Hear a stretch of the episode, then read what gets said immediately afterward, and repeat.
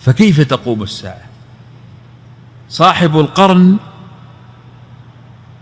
اللي هو اسمه إسرافيل واضع البوق في فمه منذ مبعث النبي صلى الله عليه وسلم ينتظر هذه اللحظة. فينفخ الصور نفخة واحدة صعقة نفخة قوية صوت. شفت البرق؟ شفت الصاعقة إذا نزلت؟ مثلها صوت رهيب جدا. كل من يسمعه يصعق مباشرة. يبدأ هذا الصوت أول من يسمعه رجل يلوط حوض إبله فيموت. يرتفع الصوت يا سيتبايعون يموتون. يرتفع الصوت يمر الصوت كذا يمشي مثل مثل الريح السريعة. فلا يسمعه أحد إلا ويموت ويبدأ الموت في الناس. يبدأ الموت الصوت يمشي والناس تموت تموت تموت البهائم تموت الدواب تموت البشر يموتون والصوت يرتفع حتى يصل إلى السماء فتموت الملائكة فإذا مات الملائكة اضطربت السماء والصوت يرتفع والسماء تبدأ تمور السماء مورا تبدأ تتقلب تكون وردة كالدهان النجوم تنكدر الشمس والقمر يصطدمان الشم السماء كانت محجوبة ثم تبدأ الشهب تنزل على الأرض والنيازك تخرج على الأرض ثم بعد ذلك تتفجر الأرض تتزلزل تدك الأرض دكا دكا وتتفجر الأرض ببراكينها فتمشي البراكين إلى البحار فتسجر البحار نار في السماء ونار في الأرض ونار في البحر والناس تصيح ما لها؟ ما لها؟ والصوت يمشي ويقتل يمشي ويقتل. حتى إذا انتهى الصوت وإذا كل من في السماوات والأرض قد مات إلا من شاء الله. ونفخ في الصور فصعق من في السماوات والأرض. كلهم يموتون إلا من شاء الله. من هم؟ الله عز وجل ينادي ملك الموت. من بقي يا ملك الموت؟ فيقول بقي جبريل. وميكائيل وإسرافيل وعبدك الفقير. لم يبق إلا أربعة لم يموتوا. فيقول الله لملك الموت اقبض أرواحهم. فيموت جبريل وميكائيل وإسرافيل. ثم يسأل الله ملك الموت من بقي. فيقول لم يبقى إلا عبدك الفقير. فيقول الله له مت. فيموت. فيطوي الله تبارك وتعالى السماوات السبع بضخامتها بيمينه. والأراضين السبع بيمينه ثم يرجفها ثلاث رجفات ومع كل رجفة ينادي لمن الملك اليوم؟ لمن الملك اليوم؟ لمن الملك اليوم؟ فلا يجيبه أحد فيجيب نفسه بنفسه لله الواحد القهار. وتنتهي بذلك الدنيا كلها ولا يبقى إلا الله الحي قبل كل حي والحي بعد كل حي. والحي القيوم الذي لا تأخذه سنة ولا نوم. يبقى الواحد الأحد الملك عندما تؤمن بهذه الحقيقة أسألك سؤال مهم.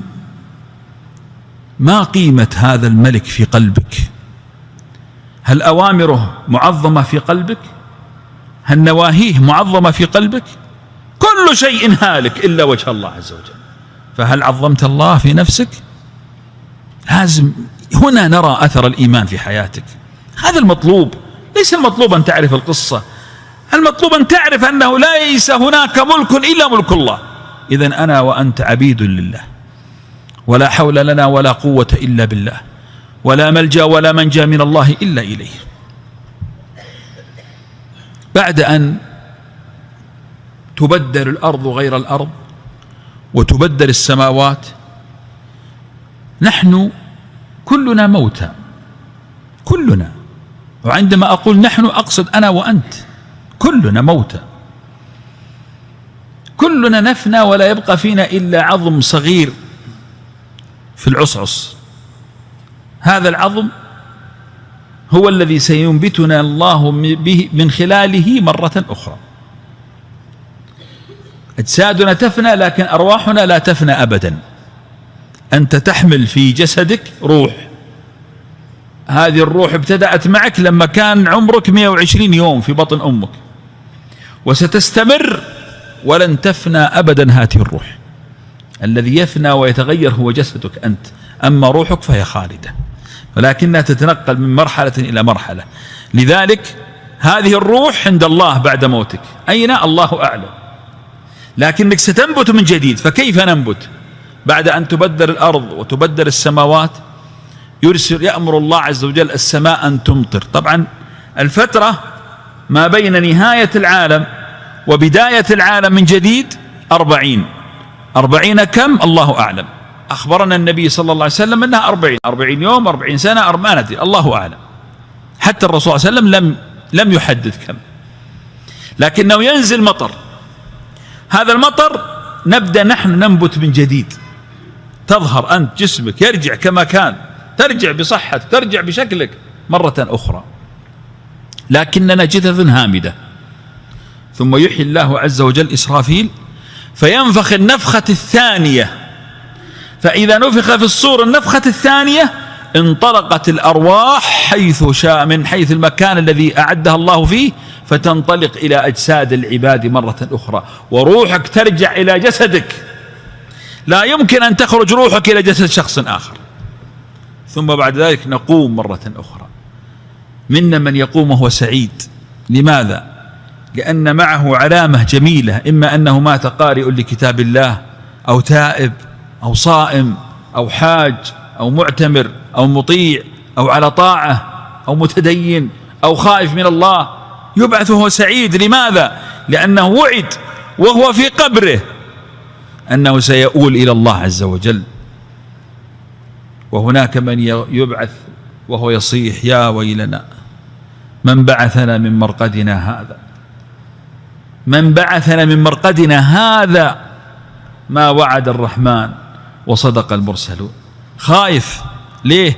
لأنه رأى وهو في قبره أن طاقة الجنة أغلقت في وجهه وفتحت له طاقة النار ولذلك طول ما هو في قبره وهو يصيح يا ربي لا تقم الساعة يا ربي لا تقم الساعة.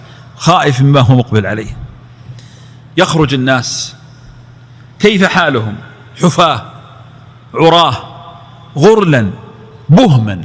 حفاة بلا أحذية عراة بلا ألبسة. غرلا أي القطعة اللحم التي لما ختنت رميت ترجع مرة أخرى. لدقة الحساب عند الله عز وجل. بهما مثل خلاص الأفئدة هواء يعني إنسان في رعب. وكيف لا يكون في رعب؟ لأنه رأى النار ورأى الجنة إذا كان في قبره. وإذا لم يكن ذلك الإنسان في قبره فهو قد رأى قيامة القيام أو نهاية القيامة وما حدث فيها من أهوال. يعود الناس مرة أخرى. فكيف هي أحوالهم في ذلك اليوم؟ يوم طويل طوله خمسون ألف سنة كما قال الله جل جلاله. هناك أشكال مختلفة للبشر. أما أولياء الله وأسأل الله أن نكون منهم فوالله لن يخزيهم الله عز وجل. إن الذين سبقت لهم منا الحسنى أولئك عنها مبعدون. لا يسمعون حسيسها وهم فيما اشتهت أنفسهم خالدون لا يحزنهم الفزع الأكبر. هذا الفزع هذه القيامة لا تحزنهم أبدا ولا يشعرون فيها بأي خوف أو رعب لأن الله وعد ألا يجمع على عبده خوفين ولا أمنين من خافني في الدنيا أمنته يوم القيامة. ولذلك يخرجون آمنين. يكسوهم الله يوم يعرى الناس. ثم بعد ذلك يخرجون ويقفون مع البشر. وتبدأ الأمور تحدث. خلاص الملك ملك الله. يا فلان أنت رجل قلبك تعلق في المساجد اخرج. فلا يقف في ذلك الموقف. يذهب إلى ظل الله حيث لا ظل إلا ظله جل جلاله. يا فلان أنت نشأت في طاعة الله اخرج. يا فلان أنتم تحاببتم في الله اخرجوا. يا فلان أنت ذكرت الله خاليا ففاضت عيناك اخرج. يا فلان أنت تصدقت فكنت صادقا في صدقتك اخرج. فيخرج هؤلاء كلهم وأنت واقف تتفرج تشوف واحد من هنا وواحد من هنا وواحد من هنا. يذهبون إلى أين؟ إلى ظل الله يوم لا ظل إلا ظله جل جلاله. ثم يأتي الشيبان الذين شابت لحاهم في دين الله في الإسلام يأتون يبدلهم الله بكل شيبة النور كما قال النبي صلى الله عليه وسلم. ويأتي أمة محمد الذين طالما وضعوا أيديهم ووجوههم يأتون نور كالخيل المحجلة ثم يخرجون. وهكذا تبدأ كرامات الله على عباده. يخرجهم من هذا المقام. لماذا؟ لأن المؤمن لا ي... أبدا لا ييأس ولا يبأس. بل تستقبله الملائكة التي أحبته يوم كان في الدنيا حبيب الله عز وجل. ولذلك يأمنون يوم يخاف الناس. ويأكلون يوم يجوع الناس ويربون يوم يعطش الناس ويلبسون يوم يعرى الناس. وترى أيضا في ذلك الموقف أقوام طوقت أعناقهم بثعابين ضخمة. هؤلاء هم الذين كانوا يكنزون الذهب والفضة ولا ينفقونها في سبيل الله. سيطوقون ما بخلوا به يوم القيامة فتجدهم يعذبون. تجد في يوم المحشر أقوام عراه وقد ألجمهم العرق.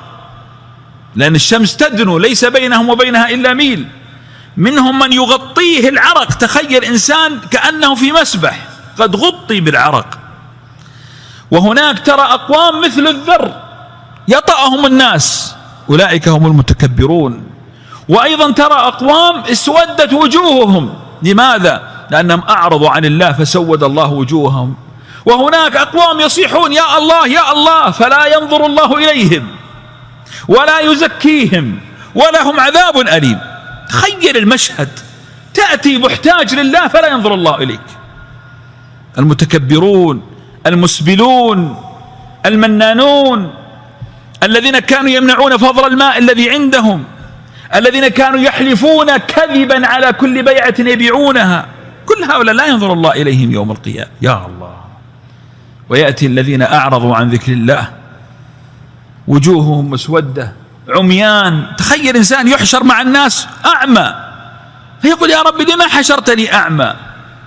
وقد كنت بصيرا. فيقول الله له كذلك أتتك آياتنا فنسيتها وكذلك اليوم تنسى. هذا الذي يحدث يوم القيامة. خمسين ألف سنة والناس واقفة. المؤمن يقول عنه النبي صلى الله عليه وسلم تمر عليه الخمسين ألف سنة كصلاة ظهر أو صلاة عصر. يا الله.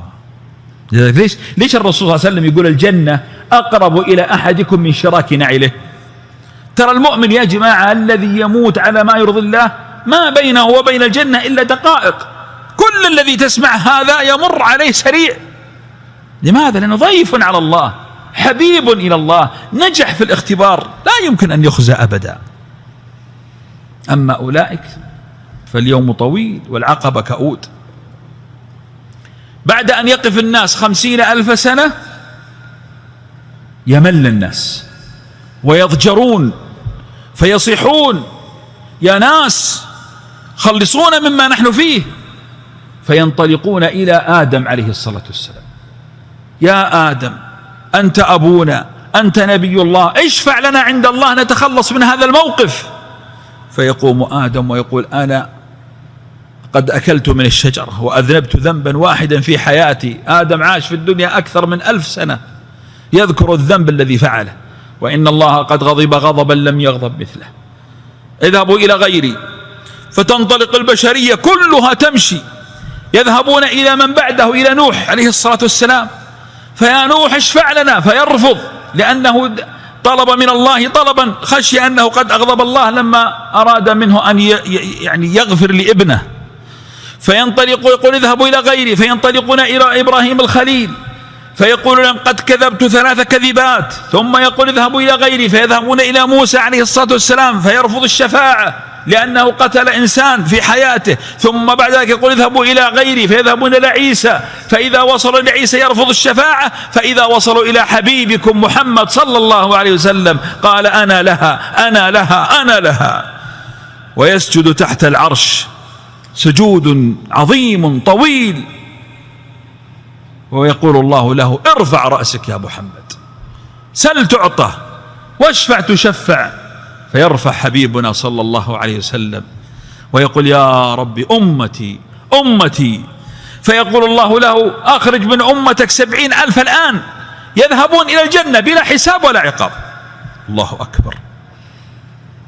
ثم بعد ذلك يطلب من الله أن يبدأ الحساب فتكون شفاعته شفاعتين. شفاعة عظمى للبشرية كلها أن يبدأ الحساب وشفاعة خاصة لأمته أمته أمتنا التي نحن منها والحمد لله أننا من أتباع النبي صلى الله عليه وسلم. ماذا بعد ذلك؟ شفاعة النبي صلى الله عليه وسلم للخلائق. عندما يسجد تحت العرش سجود عظيم طويل فيهيئ له الله عز وجل من التسابيح والتحاميد الشيء الذي لم يكن يعرفه النبي صلى الله عليه وسلم. ثم يكرمه الله فيقول ارفع رأسك وسل تعطى واشفع تشفع. فيشفع عليه الصلاة والسلام للبشر أن يبدأ الحساب. وله هو عليه الصلاة والسلام شفاعات خاصة في ذلك الموقف.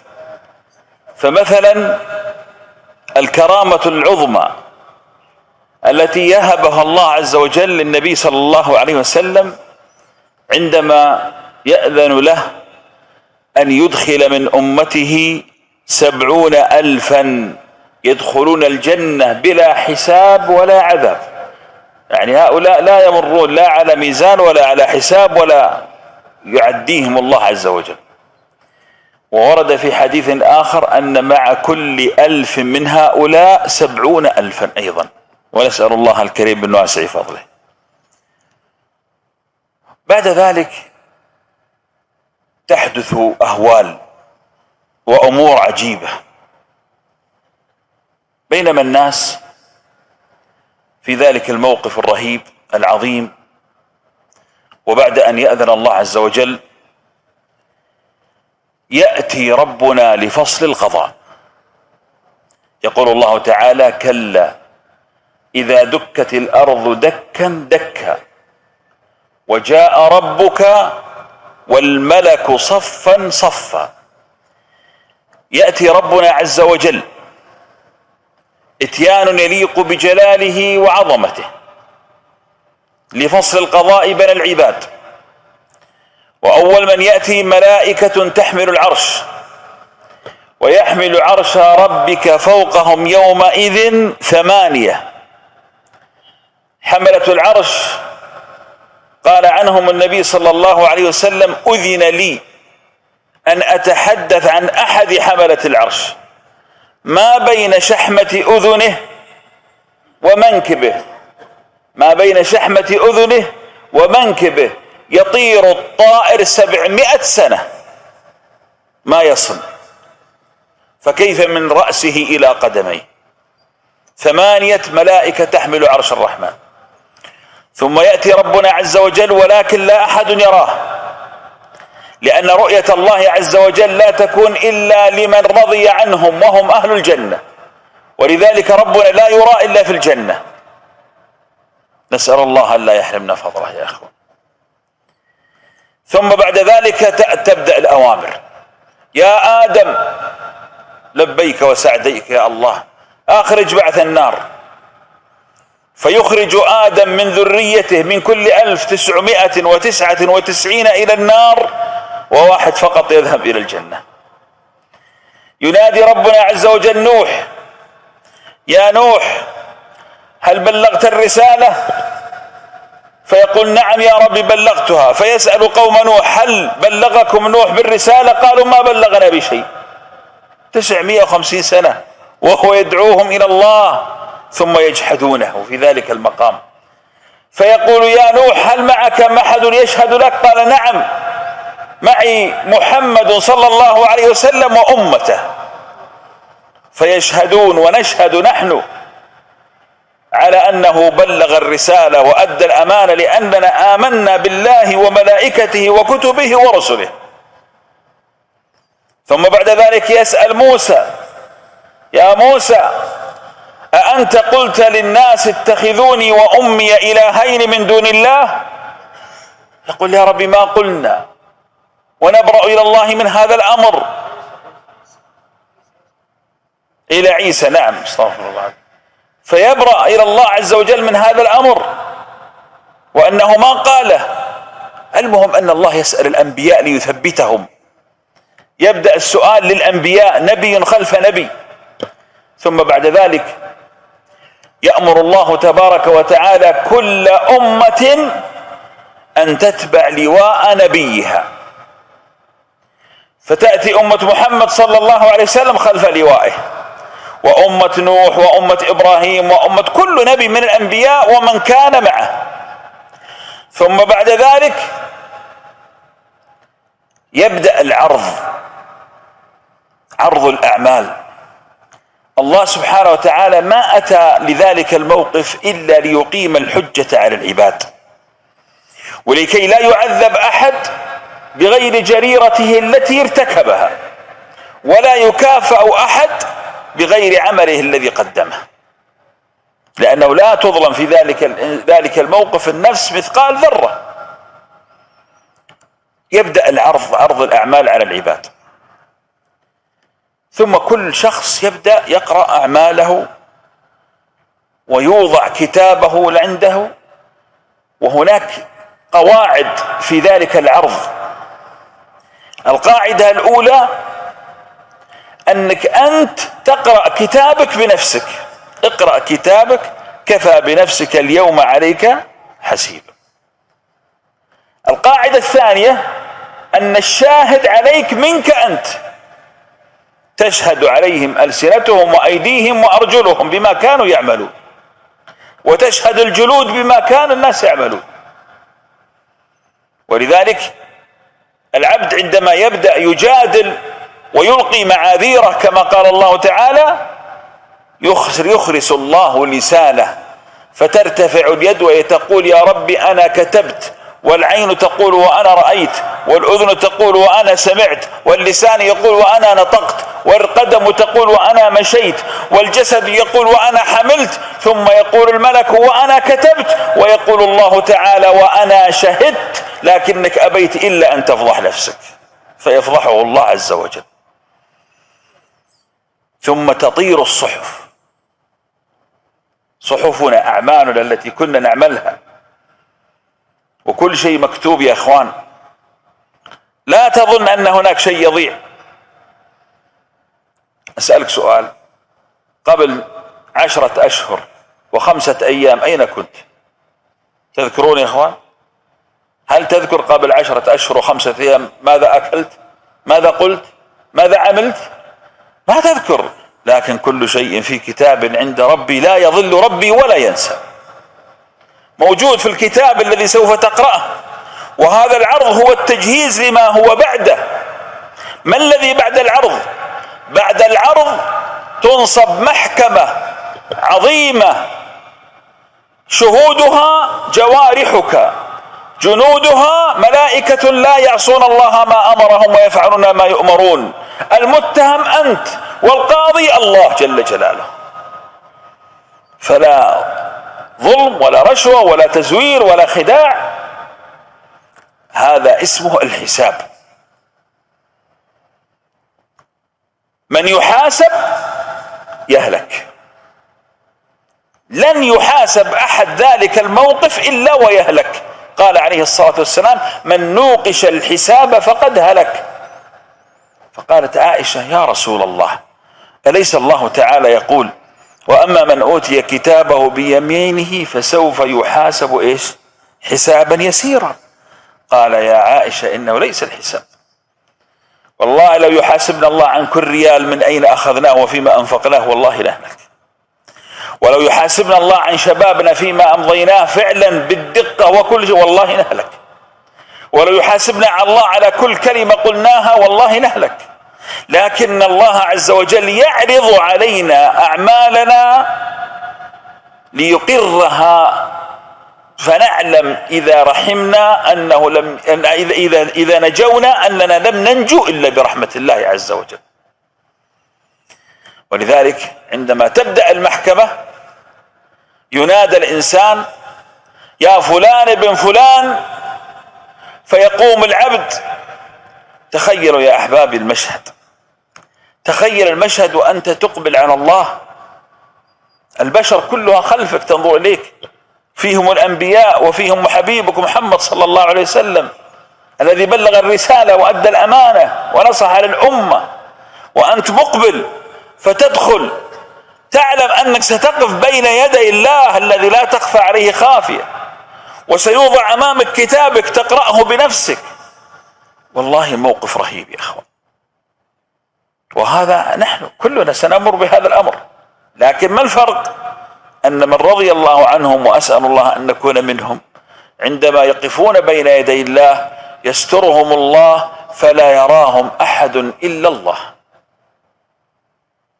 يغشاه ستر كذا من الله عز وجل خلاص. ما عاد ينظرون الناس إليه ما يدروا وين راح. فيقف أمام الله فيقول الله تعالى ألم تفعل في يوم كذا وكذا كذا وكذا؟ أما فعلت في اليوم الفلاني كذا؟ أما نمت ذلك اليوم عن الصلاة؟ أما قلت ذاك اليوم في فلان وفلان؟ أما سمعت؟ أما أعطيت؟ أما بعت؟ أما أما أما أما. وهذا ينظر ينظر ينظر يقول نعم نعم نعم. وهو خائف.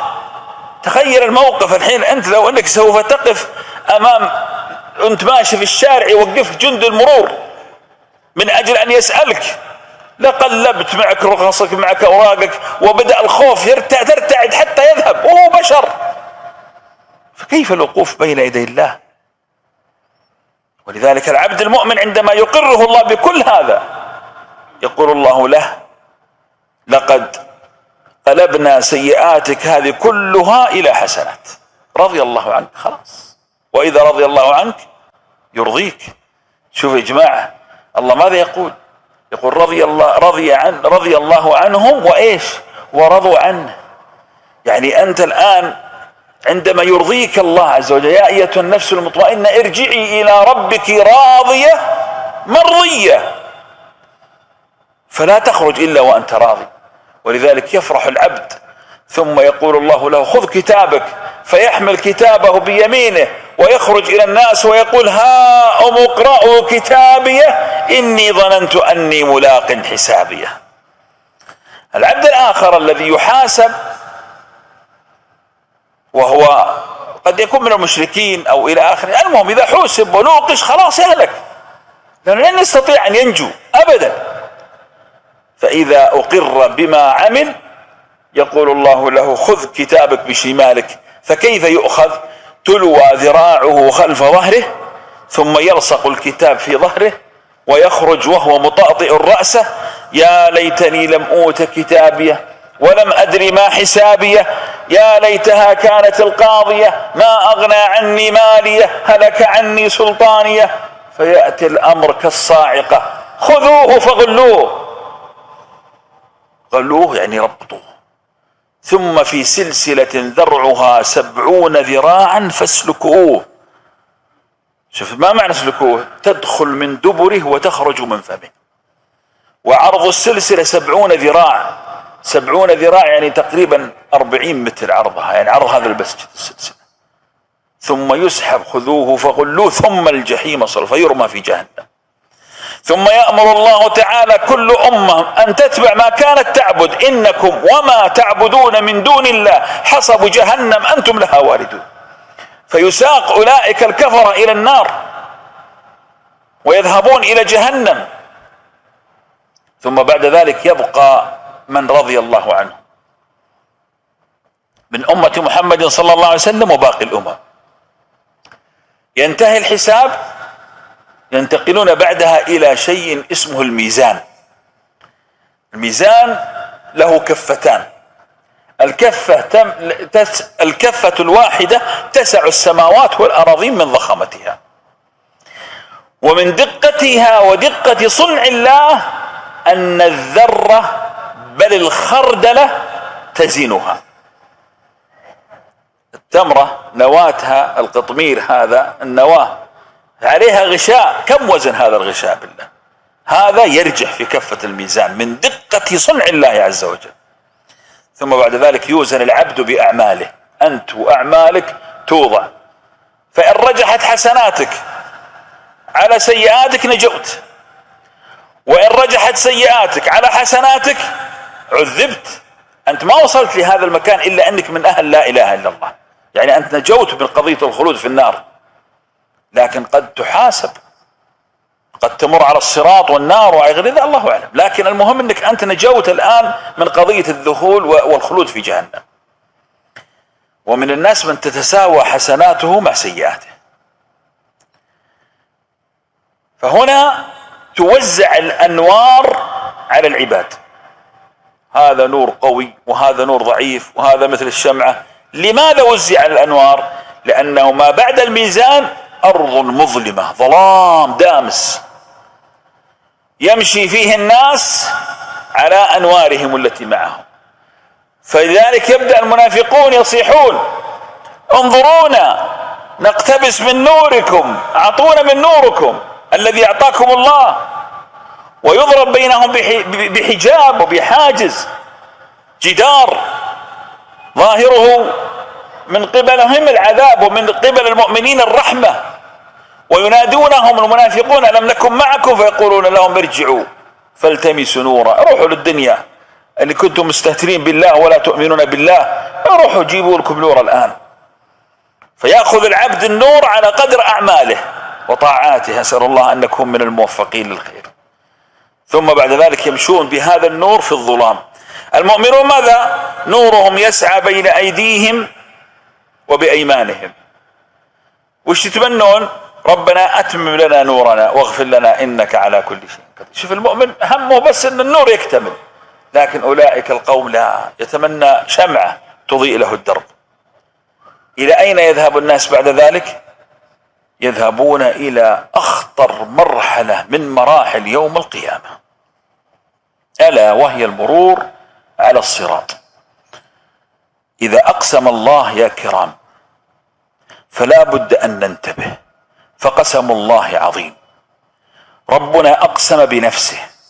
فقال فوربك لنحشرنهم والشياطين ثم لنحضرنهم حول جهنم جثيا ساقطون على ركبهم.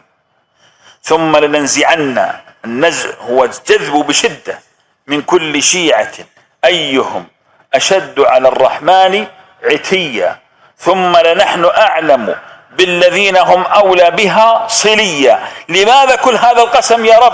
قال وإن منكم إلا واردها كان على ربك حتما مقضيا أمر منتهي.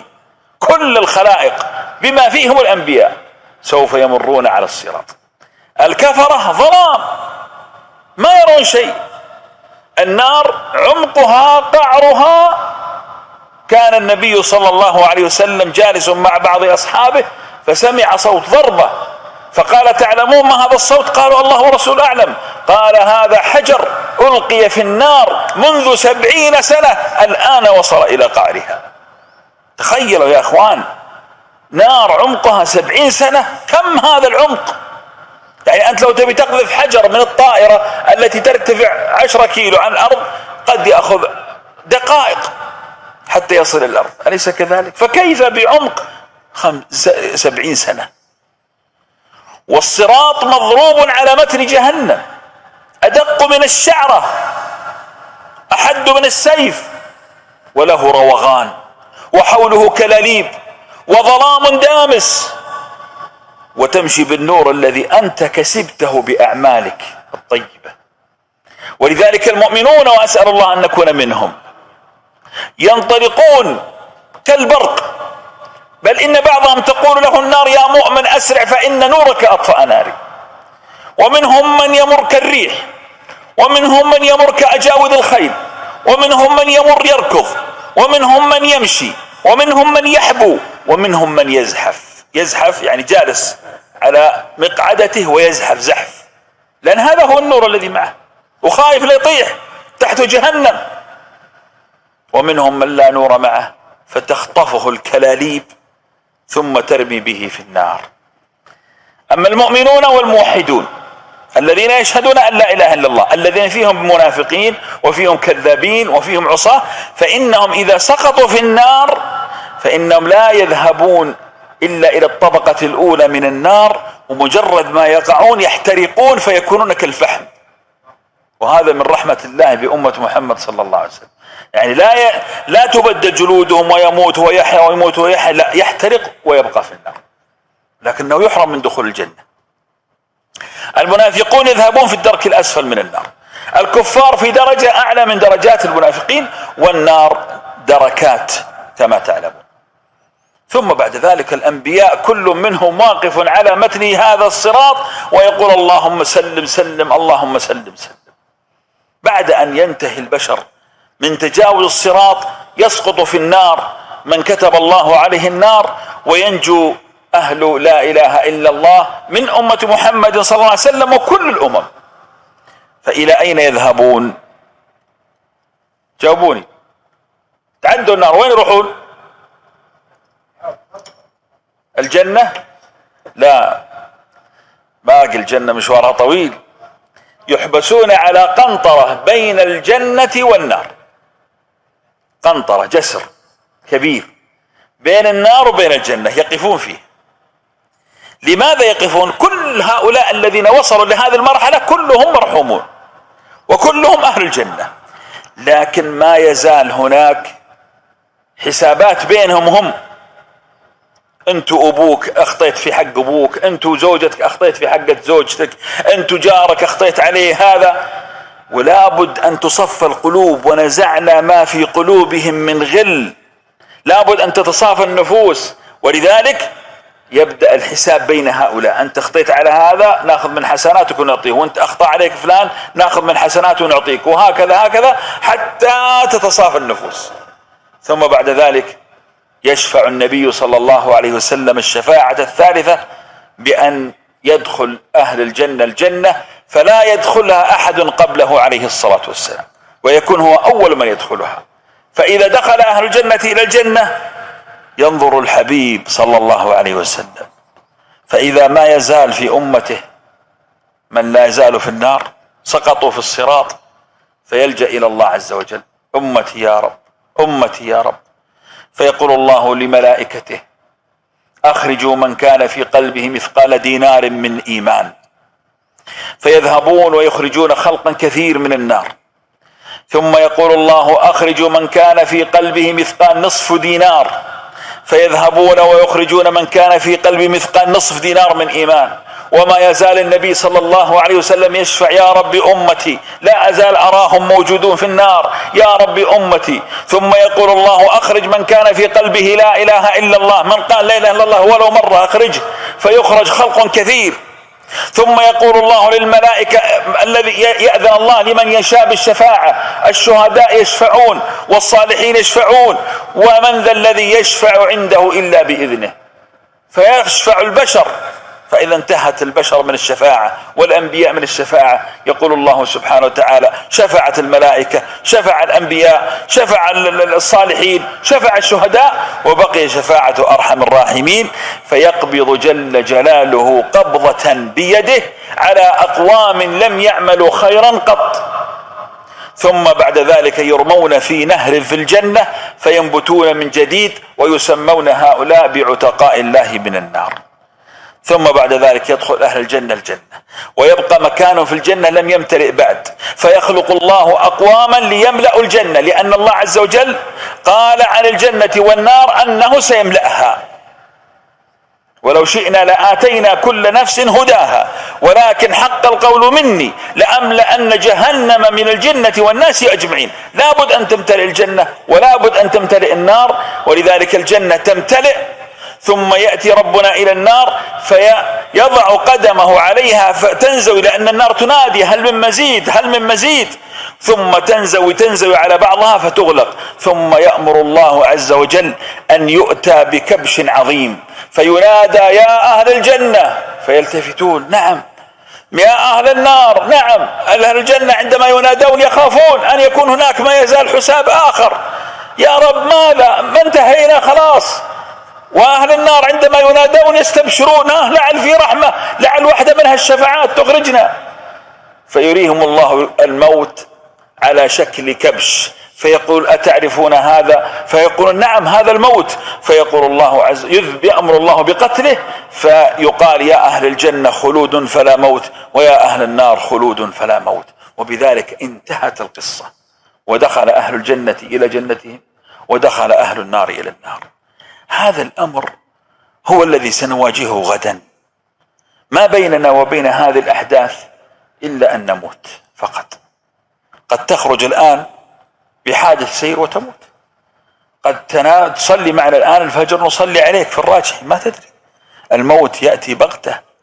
فهل نحن يا إخوة مستعدون لهذا الموقف؟ يا إخوان أنا لم أذكر لكم قصص من التاريخ. أنا ذكرت لكم حقائق ولذلك كان دائما حبيبنا صلى الله عليه وسلم يقول لو تعلمون ما أعلم لضحكتم قليلا ولبكيتم كثيرا. يا إخوة عندما نتصور أن هناك يوم سنقف فيه بين يدي الله حفاة عراة غرلا والله إننا نتعلق بالله ونرجو ما عند الله. ربنا يا إخوة رحيم كريم ما نزل الله كل ليلة في الثلث الأخير ليسمع دعاءنا إلا أنه يريد أن يرحمنا. وما بسط يديه بالتوبة للمعاصين في الليل والنهار إلا أنه يريد أن يرحمنا. وما فتح الله أبوابه للسائلين إلا أنه يريد أن يرحمنا. وما فرح الله بتوباتنا إلا أنه يريد أن يرحمنا. وما ضاعف الله من حسناتنا إلا أنه يريد أن يرحمنا. فلنبادر إلى الله يا إخوة. ولا نتأخر. لا نأتي يوم القيامة حسناتنا قليلة. أصحاب الأعراف هم الذين تساوت حسناتهم مع سيئاتهم يحبسون يحبسون لا يذهبون إلى الجنة ولا إلى النار. ينظرون إلى الجنة فيتمنون أن يدخلونها وهم يطمعون يتمنون ذلك لكن ما يستطيعون. لماذا؟ صار عندهم مليون حسنة ومليون سيئة. يعني يمكن لو قال سبحان الله بس واحدة زاد دخل الجنة. يمكن لو تصدق ذا كل يوم بريال دخل الجنة. شفت؟ شفت الحسنة هاي البسيطة ذي اللي إحنا نحتقرها؟ يمكن خطوة زادها للمسجد. مو بالعادة يجي مثلا 100 خطوة زاد خطوة. 100 واحد دخل الجنة. فلا تحتقر الحسنة. ابحث عنها. يوم القيامة زادك الذي ينفعك بعد رحمة الله عز وجل هو حسناتك. أعمالك الصالحة. يوم القيامة يا أحبابي سنقف نوزع حسناتنا على الناس. كم شخص اغتبناه؟ كم شخص تعاملنا معه وأخطأنا في حقه؟ أنا أنسى وأنت تنسى. الله لا ينسى. ولذلك كثر حسناتك وأكثر من أعمالك الصالحة. حتى إذا أتيت يوم القيامة وإذا معك زاد يكفيك لا تأتي كذلك الخاسر المفلس الذي يوزع حسناته على الناس. أسأل الله يا أحبابي أن يعيننا على ما يرضيه وأن يوفقنا لما يحب ويرضى. هذا هو ما هو أمامنا يوم القيامة. فأسأل المولى جل جلاله أن يثبتنا على دينه. اللهم يا حي يا قيوم أتوسل لك باسمك الأعظم. الذي إذا سئلت به أعطيت وإذا دعيت به أجبت. أن تجعل الحياة زيادة لنا من كل خير والموت راحة لنا من كل شر. وأن تجعل خير أيامنا يوم أن نلقاك. وأن ترحمنا برحمتك التي وسعت كل شيء. وأن تهدينا الصراط المستقيم. وأن تريد تعيد تردنا إليك ردا جميلا. أسأل الله يا إخواني أن يجزيكم خير الجزاء وجزا الله إمامنا وشيخنا الشيخ آدم الذي تسبب في هذا اللقاء والاجتماع المبارك معكم وإلى اجتماعات قادمة بإذن الله. والله يحفظكم. السلام عليكم ورحمة الله وبركاته.